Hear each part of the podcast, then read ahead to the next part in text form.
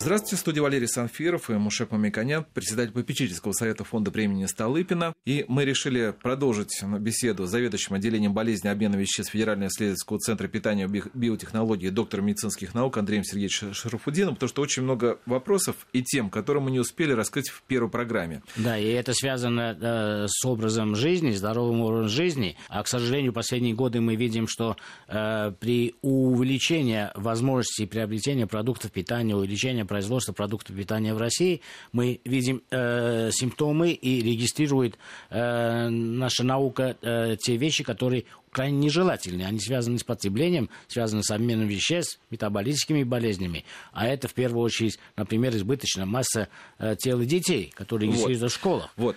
А Все дело в том, что рекомендации Андрея Сергеевича как раз были, касались людей, которые уже сознательны, которые сами могут прийти к врачу. Или вынуждены. Да. Уже э, да. Болеют, приходят, им, их отправляют к врачам. Но вот я хочу сказать, что подростки вряд ли придут к врачу сами, потому что ну, мне кажется, что даже как-то это не в их ментальности, скажем. И еще больше никто не придет. Это вот дети, скажем так, младшего возраста, которые мы говорили о том, что сейчас разрабатываются новые стандарты детского питания. Вот они не, в этом вопросе не самостоятельны самостоятельно. Мне в связи с этим вопрос, Мушакаши, к вам и Андрей Сергеевич к вам.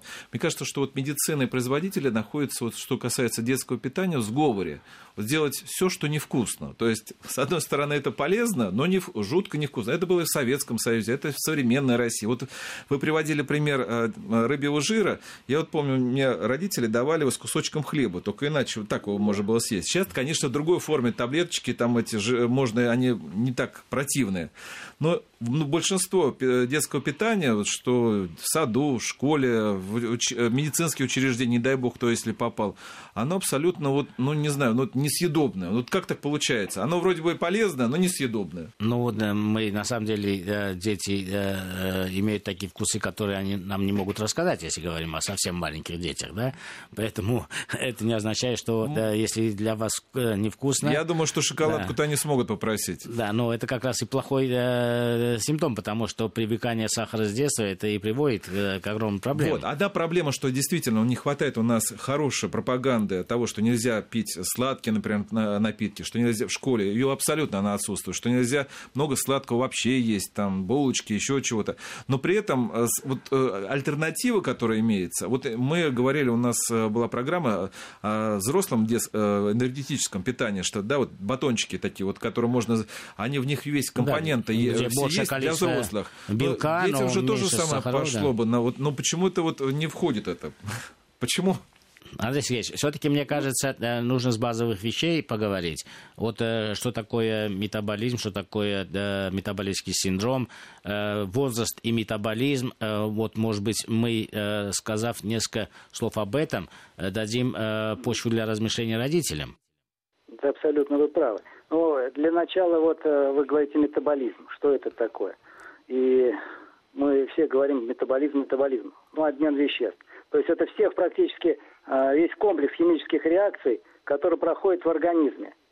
От момента поступления а, пища подвергается превращению, освобождается энергия, идет дальше образование, построение клеток, различных синтез веществ, а последующая другая сторона – это а, разрушение, опять-таки, клеток, катаболизм. То есть вот это вот такое два процесса, взаимосвязанных процесса, которые, собственно, лежат в основе. С одной стороны, образование – веществ, клеток, с другой стороны их разрушение, выведение. Там, То это основной процесс э, для нас, как для это... биологического вида, а общество да. обсуждает это, да. более второстепенные вопросы, да. А когда мы говорим, скажем, о каких-то нарушениях обмена веществ, вот вы сказали о метаболическом синдроме, это прежде всего симптомы комплекс, в основе которого основной это э, признак этого, это избыточная масса тела, то есть это ожирение, центральный тип ожирения. А, где у человека окружность талии важный показатель, вот с вами мы говорили в первой части, индекс массы тела, но окружность талии у женщин более 80 сантиметров, у мужчин более 94. Mm-hmm. Вот это центральный тип ожирения. И вот к этому центральному типу могут добавлены быть другие компоненты метаболического синдрома. Это повышенный уровень артериального давления, это нарушенный липидный обмен, это а, повышенные цифры сахара в крови, ряд других показателей повышенное артериальное давление. Вот а... это входит в понятие метаболического синдрома. А почему очень важно? Во-первых, э, чрезвычайная распространенность метаболического синдрома э, в мире, в нашей стране. 20-30% населения имеют э, различные нарушения, э, связанные опять-таки с метаболическим синдромом. В 3-4 раза повышается риск развития сердечно-сосудистых заболеваний, сахарного диабета второго типа, ухудшается качество жизни людей. Вот они э, ключевые вещи, которые, собственно, определяют значимость этой проблемы. Да, э, я хотел так в защиту полных в талии людей, и это часто я слышу на самом деле, они говорят, что, и некоторые их поддерживают, что это зависит от конституции тела, что вот это генетически, вот и их бабушка там жила, там сто лет она была такая кругленькая. Это на самом деле отдельные индивидуумы или, или это напрямую? Вы, если... здесь, вы здесь абсолютно правы. Есть Э, категории людей, у которых вес повышен, окружность талии повышена, а, а нарушение метаболизма, вот обменных веществ нет. Это вот так называемый, скажем, э, здоровый тип ожирения, если так можно сказать, в кавычках. Но все-таки избыток веса, ожирение всегда это э, неблагоприятное влияние на, прежде всего, состояние здоровья человека. Однозначно. Это повышение риска развития сахарного диабета, а, сердечно-сосудистых болезней, артериальной гипертонии и так далее. Некоторых видов рака даже. Угу. А, как, вот... а каких? Это потому что э, в данном случае мы, да, когда да, пытаемся объяснить людям, какие риски, они их э, не так ярко воспринимают. А когда говорят об онкологии, они более сосредоточенно воспринимают. Вот э, избыточная масса тела. Вот когда мы в подростках видим, наблюдаем статистически избыточная масса тела, каким э, заболеванием это может привести? Ну, прежде всего, у женщин это э, рак эндометрия, тело матки – а, молочной железы.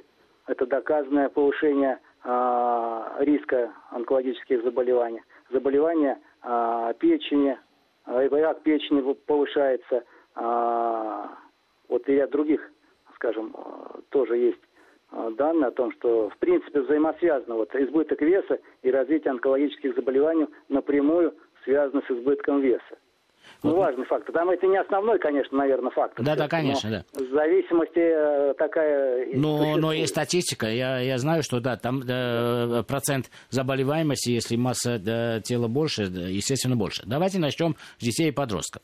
Вот если родители или учителя обращают внимание на то, что э, в данной группе есть э, мальчики и девочки, которые избыточны для своего возраста, э, первая рекомендация должна быть увеличение физической нагрузки на этих детей или все-таки а, параллельно а, коррекция а, пищевого поведения? Это очень важно, потому что иногда бывает, что люди а, занимаются в некоторых секциях и не занимаются спортом.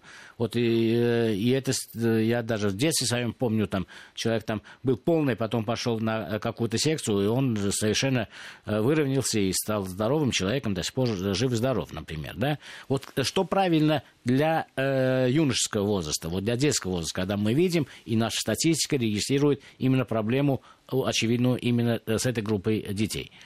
Вот э, как ну, правильно? Чрезвычайно. Mm-hmm. Я думаю, что и важно и оценить и уровень его физической активности, чрезвычайно важно, но и оценить, как он питается, есть ли какие нарушения в питании. Это очень важно. Два, собственно, э, две стороны одной медали. Физическая активность, питание. Угу. Поэтому... То есть родители должны посмотреть, достаточно ли он имеет физической нагрузки, а если имеет достаточно физической нагрузки, но и имеет избыточный вес, нужно начинать э, с коррекции. Это одна сторона, да, да. избыточное питание, но э, зачастую мы сталкиваемся с тем, что недостаточное питание. Да. Девочки хотят быть очень стройными, красивыми и ограничивать себя в питании до такой степени, что у них формируется, развивается болезнь, такая называемая нервная анорексия, да, когда появляется целый комплекс Э, нарушений в обмене веществ, и в конечном счете э, инвалидизация и другие, э, скажем, функции страдают. Но это нужно вот... нам сказать, на самом деле, что это уже не модно, и нас услышит, наверное, много да, ну, молодых ну, девушек. Да. да, и, в принципе, Но, мировые стандарты меняются. с этой проблемой, да. сталкиваемся да. в своей практике. Да, но это уже да, мы приходим уже к болезням. Мы сначала скажем, да, да. как э, скорректировать в то, что в силах семьи, э, в, в силах школы. Э, поэтому э, или увеличиваем физическую нагрузку, если избыточная масса, или начинаем говорить о структуре питания. В обратном случае тоже, если очень худой подросток, то мы то же самое делаем. Уменьшаем физические нагрузки, увеличиваем потребляемый Ну, посмотрите, это сбалансированное питание или не сбалансированное, дефицитное питание. Mm-hmm. То есть тут обязательно такая комплексная должна быть оценка состояния питания. Да. Не просто вот такие какие-то общие рекомендации давать, но и посмотреть более углубленно. Да, и а, я хочу рассчитать... как раз да. Э, э, подтвердить э, то, что вы говорите, и каждое слово очень важно. Почему? Потому что можно иметь избыточный вес, но при этом быть голодным. И это очень важно. И Андрей Сергеевич меня поддержит, если я скажу, о чем я говорю. Потому что когда вы получаете избыточное количество сахаров, калорий, углеводов, но недостаточное количество белка, особенно в подростковом состоянии, в подростковом возрасте, вы тем самым не даете инструменты да. для развития мышц, то есть материалы для развития мышц. прежде всего, и да. и да. это относится также к среднему возрасту. И это было, кстати, характерно, э, я помню исследования э, советского периода, когда в целом масса тела была достаточно высокая, а белковое потребление было э, занижено. И в целом мы получали избыточное количество жиров и калорий, но недостаточное да. количество белков. Это самое опасное. Если э, мальчик получает все нормально, но он мало двигается, эта проблема легче решается, чем наоборот. Если, Андрей Сергеевич, вы научно подтверждаете, мы должны иметь в виду, да, что да. Э, да, да, э, накормленный ребенок не всегда это большая радость. Нужно смотреть, чем вы его э, калории обязательно, напичкали. Да. Лучше... Какой по... у него, да, посмотреть как профиль его потреб... пищевых продуктов. То, что он, собственно, э, основные продукты его питания, какие? Либо это, скажем, углевод содержащие продукты, простые сахара, да. либо это, скажем, да, а те продукты, которые мы рекомендуем.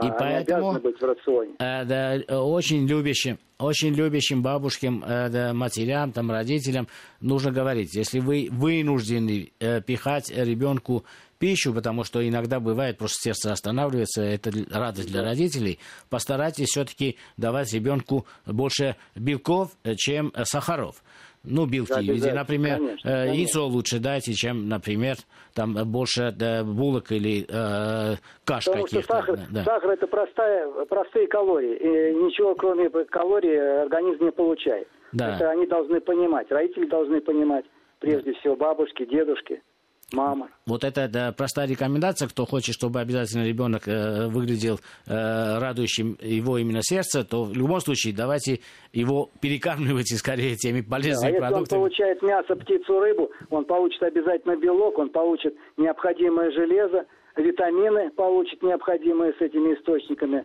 Это абсолютно да. правильно. И, и Андрей Сергеевич, и, и второе. Вот э, прямая рекомендация. Ну, я не, я не доктор, но я бы сказал, если вы подтвердите, нужно такую рекомендацию, мне кажется, дать.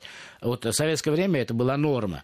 Давайте рыбы жир, или вот сегодня огромное количество омега-3, там другие формы есть. Э, это обязательно всем, или иногда бывает, что это избыточно и опасно. Вот как вы считаете, можно сказать, быту давайте ребенку каждый день один шарик?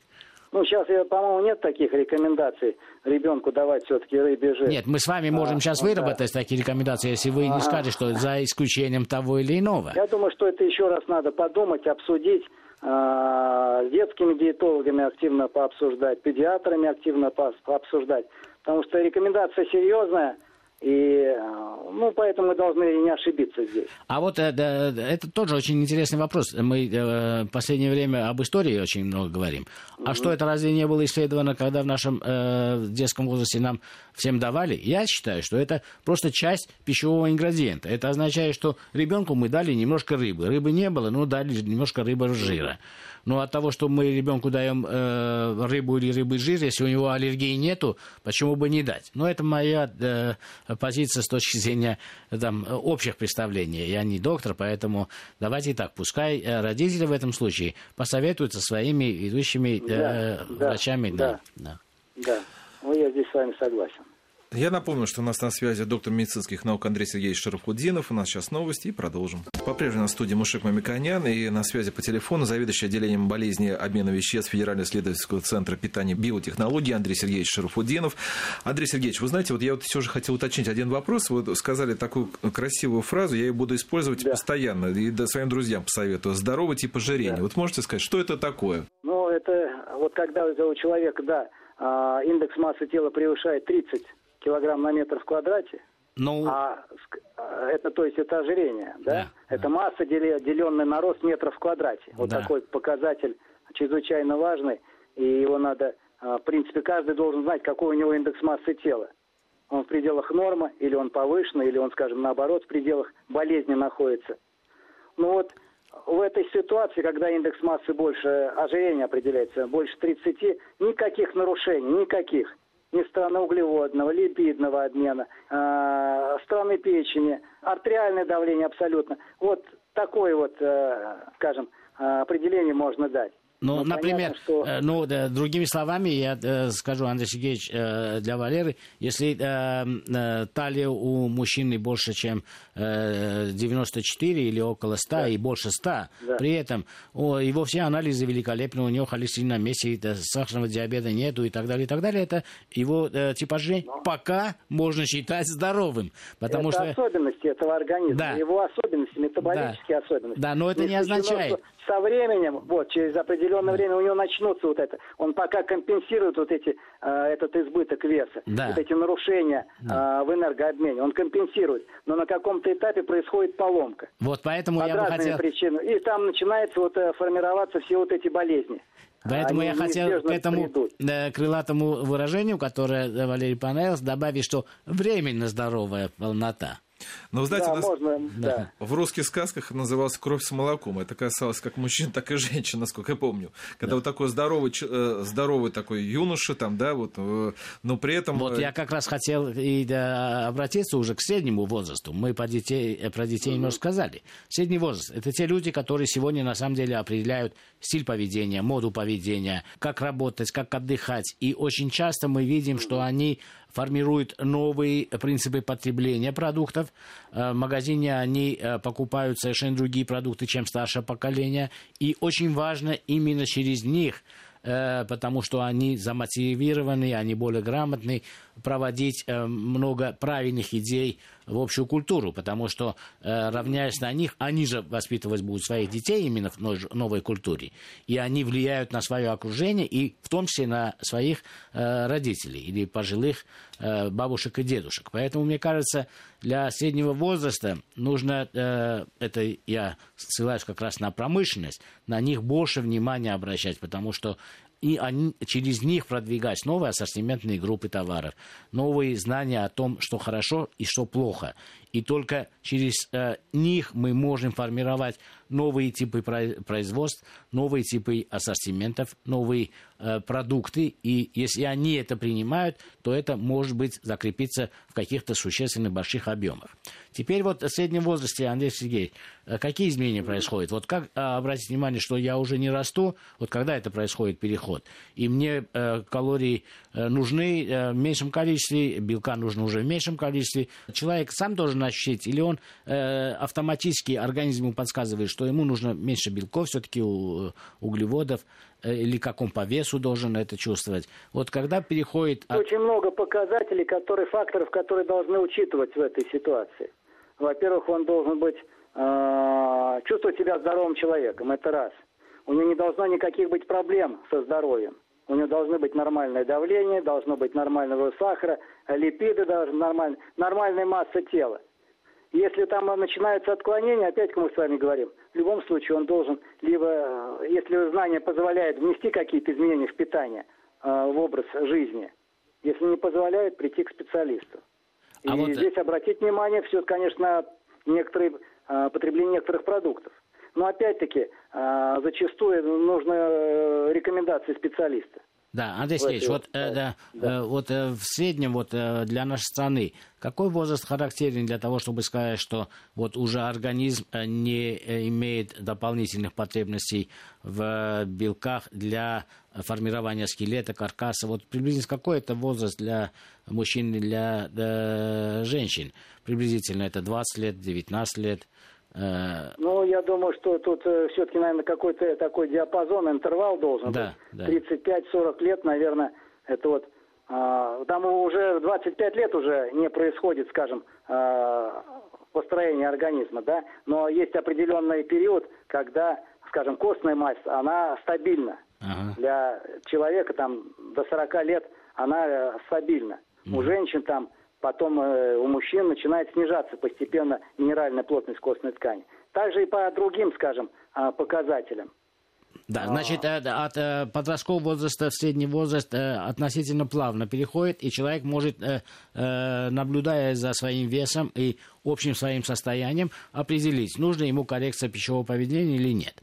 Вот дальше происходит следующий этап, и мне кажется, он менее исследован, потому что человек древнего не жил так долго, а современный человек, особенно в развитых странах и в России, живет уже достаточно долго. И, в принципе, он и работает, и э, предполагает, что он будет работать еще больше. И на самом деле это меняется настроение, меняется поведение, меняется э, химический состав организма, наверное.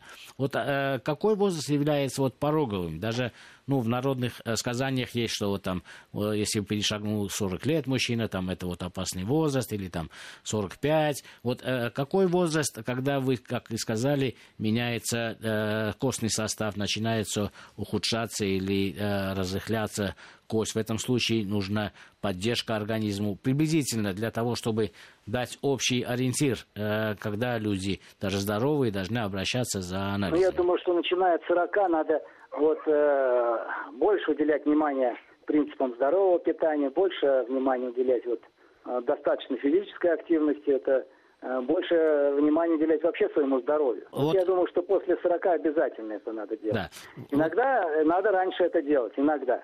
Да. 35 лет начинать, ну, ну, когда появляются да, какие-то проблемы. Да, мы сказали, проблемы. что если проблемы появляются, это там в любом возрасте это, естественно, должно быть. Вот после 40 происходят определенные изменения, это, ну, человек в свое время там имел какие-то циклы жизни, а вот после этого происходит переход на э, еще один переход – или это все-таки э, более плавный переход? Вот когда э, нужны геропродукты, специализированное питание, это есть еще порог, там, 60 или 70 лет? Или ну, все-таки... 60, я думаю, да. Вот а, говорить о, о таком старческом возрасте, когда, собственно говоря, ну, еще больше внимания надо уделять, потому что, а, скажем, вот потребление там а, в старческом возрасте с точки зрения профилактики нарушений липидов, липидных нарушений, это ПНЖК омега-3. Это вот акцент внимания больше должен быть на потребление рыбы, легко усвояемый белок, э, молочные продукты с высоким содержанием, когда э, вот риск развития всех вот этих нарушений, он,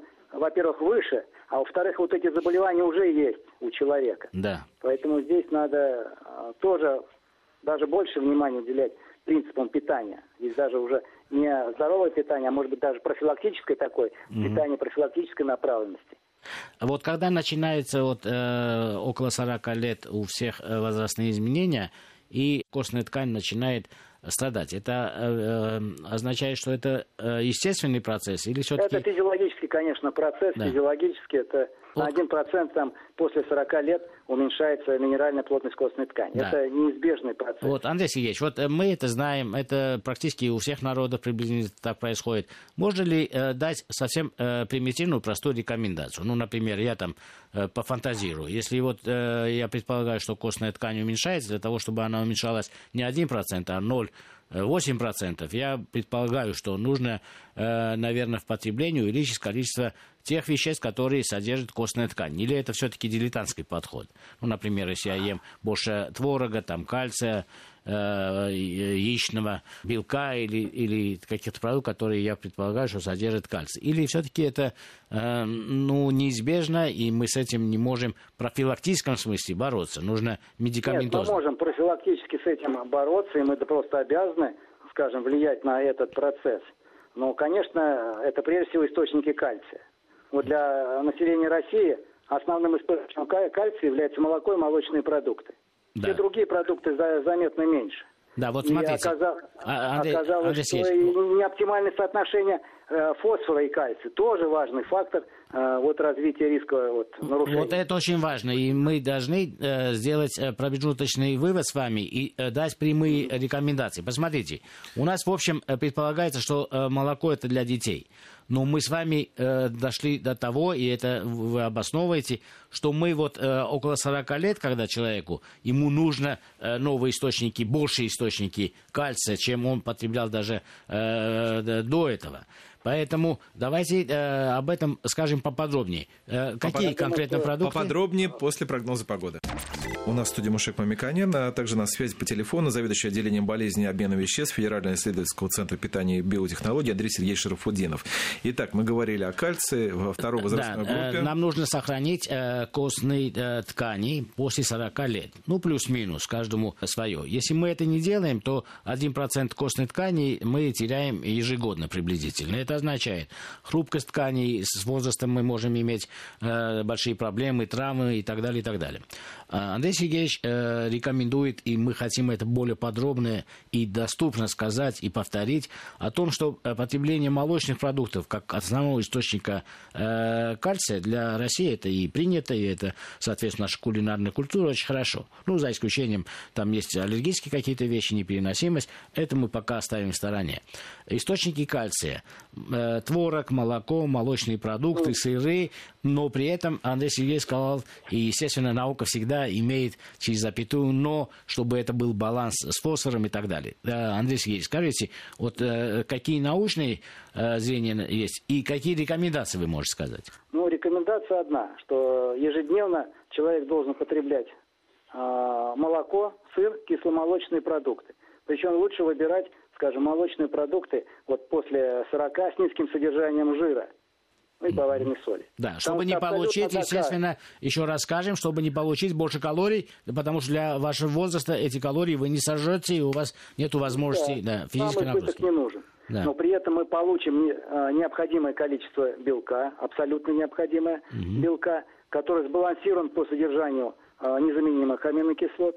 Мы получим легко усвояемые формы кальция, фосфора, угу. ряд витаминов – Плюс э, с кисломолочными продуктами да, тоже это немаловажно. Получим полезные микроорганизмы для организма. Вот эти вещи э, человек должен понимать и знать. Но мы должны понимать, что проблема вот этого снижения минерального, она не только связана, скажем, с недостатком кальция в рационе питания, фосфора, неоптимальным соотношением с, с фосфором, да? Но там есть и другие факторы, которые надо учитывать. Вот мы в том числе говорили с вами о оптимальном потреблении белка, важное потребление, но а, зачастую, скажем, вот недостаток потребления витамина С. Да. Мы с вами говорили, что там, да? Потому что витамин С участвует в костеобразовании. Дефицит витамина С – это вот фактор риска развития вот этих нарушений. Угу. Потребление алкоголя, а Д, курение. А Д тоже да, с костью связано? Да, это абсолютно, это абсолютно, да, да доказано, да. что это означает, витамина D. что многие э, достаточно продвинутые э, э, наши и средний возраст, они всегда сдают анализы. Обычно, когда сдают анализы, они меньше внимания обращают на профиль витаминный.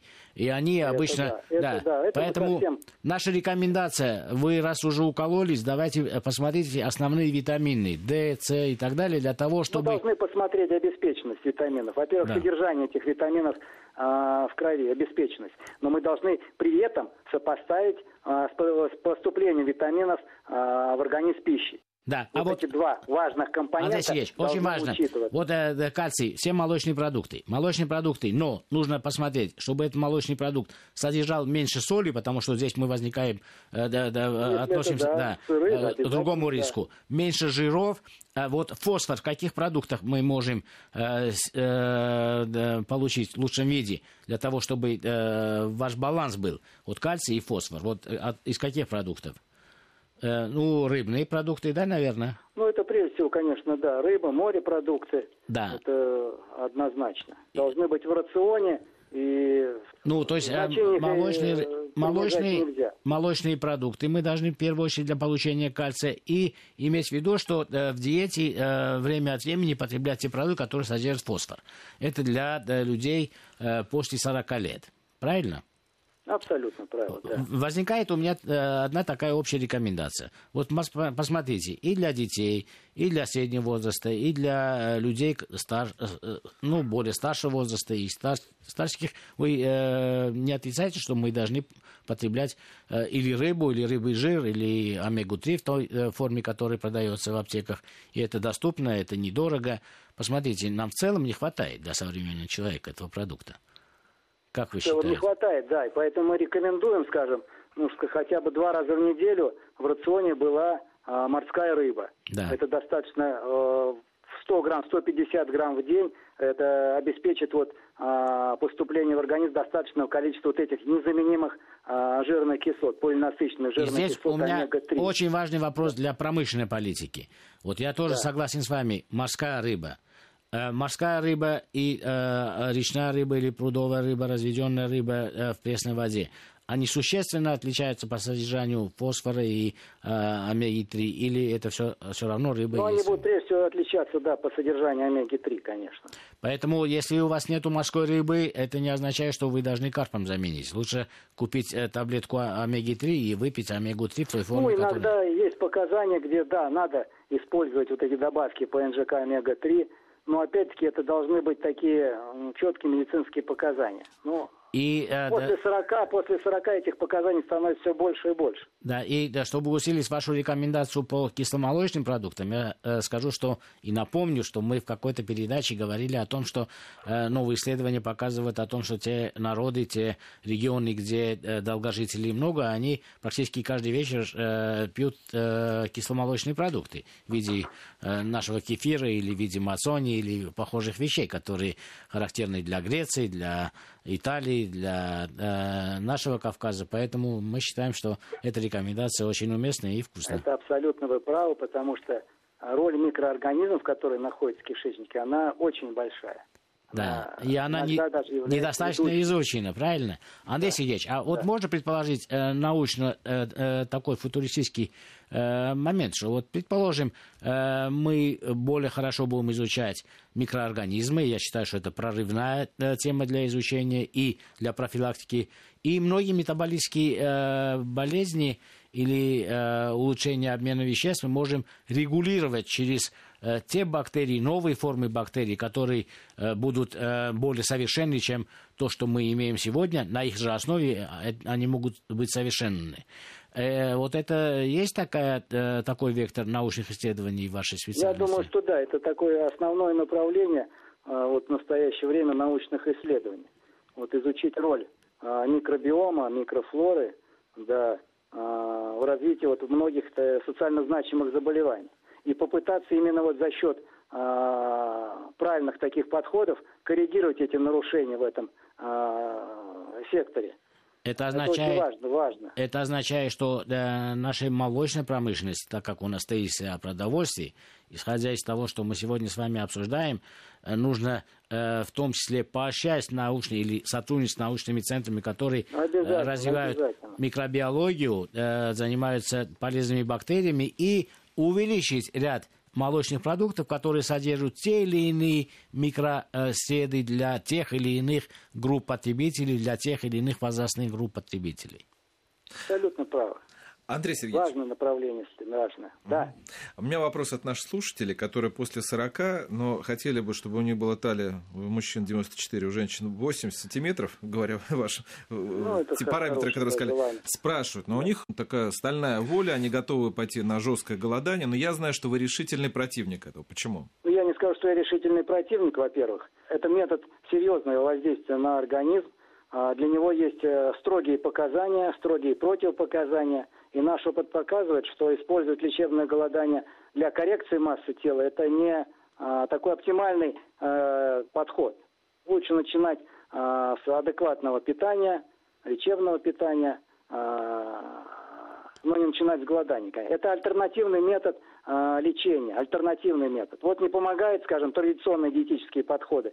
Тогда, ну, один из вариантов возможно. Да, но опять-таки под контролем врачей, Да. а, в стационарных условиях, где есть возможность оказания той же неотложной помощи и так далее. Андрей Сергеевич, э, другие э, ленивые наши радиослушатели в моем лице говорят, что вот, например, есть реклама э, таких поясов, подключаете к сети, это вибрации, и талия начинает уменьшаться на 10 сантиметров. Вы, вы входите в стандарт.